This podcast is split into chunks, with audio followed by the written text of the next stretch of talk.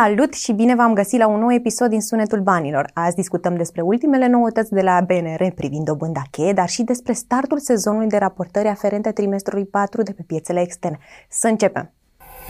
BNR a menținut, conform așteptărilor, rata de politică monetară la 7% pe an pentru a opta ședință consecutivă, nivel stabilit încă din ianuarie 2023. În ciuda faptului că inflația a continuat să scadă în decembrie, ajungând la o rată anuală de 6,6%, sub prognoza BNR de 7,5%, Banca Centrală rămâne prudentă și avertizează cu privire la riscurile asociate politicii fiscal-bugetare, ridicând din nou posibilitatea unor măsuri suplimentare pentru reducerea deficitului. Consiliul Județean Cluj a deputat joi, 18 ianuarie, la Bursa de Valori București cu o emisiune de obligațiuni în valoare de 75,7 milioane de euro, cu o dobândă formată din marja fixă de 3,25% plus Euribor la 6 luni și maturitate de 10 ani. Impact Developer, dezvoltator imobiliar listat pe piața principală a BVD, a anunțat semnarea a șase contracte cu firma RCTI Company din Brașov, în cadrul căreia controlează 51% din capitalul social. Obiectele contractelor constau în lucrări de construcție și amenajări, iar valorile totale ale acestora sunt de aproximativ 40 de milioane de euro.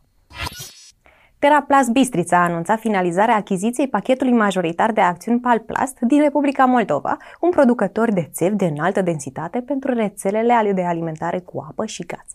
Valoarea tranzacției a fost de 1,8 milioane de euro. Ca rezultat, Teraplast deține acum 51% din acțiunile Palplast.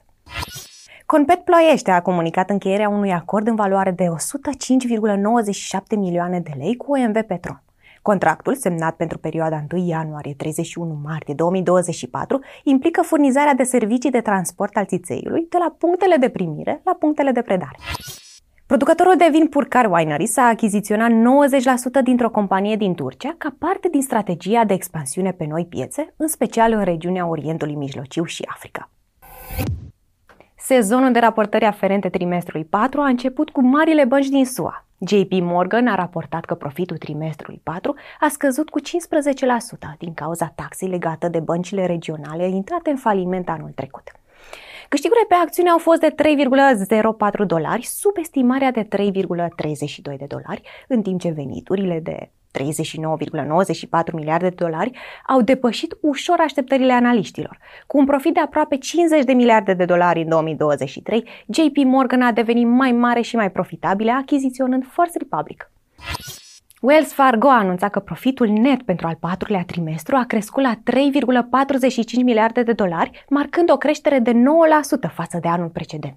Banca a raportat de asemenea un câștig ajustat pe acțiune de 1,29 de dolari, depășind estimările. Cu toate acestea, banca avertiza că veniturile nete din dobânzi ar putea scădea cu 7% până la 9% în acest an. Bank of America a raportat rezultate trimestriale sub așteptări, veniturile trimestriale de 23,5 miliarde de dolari, fiind sub estimările de 23,9 miliarde de dolari. Venitul net din dobânzi a fost în schimb în linie cu așteptările, atingând nivelul de 14,09 miliarde de dolari. Citigroup a ratat de asemenea estimările analiștilor pentru veniturile din trimestru 4 cu o valoare de 17,44 miliarde de dolari față de 18,68 miliarde de dolari cât era de așteptat de către analiști. Departamentul de analiză și strategii de piață al Goldring a revizuit evoluțiile bursiere din 2023 și perspectivele pentru 2024, evidențiind tendințe și identificând oportunități strategice pentru investitori.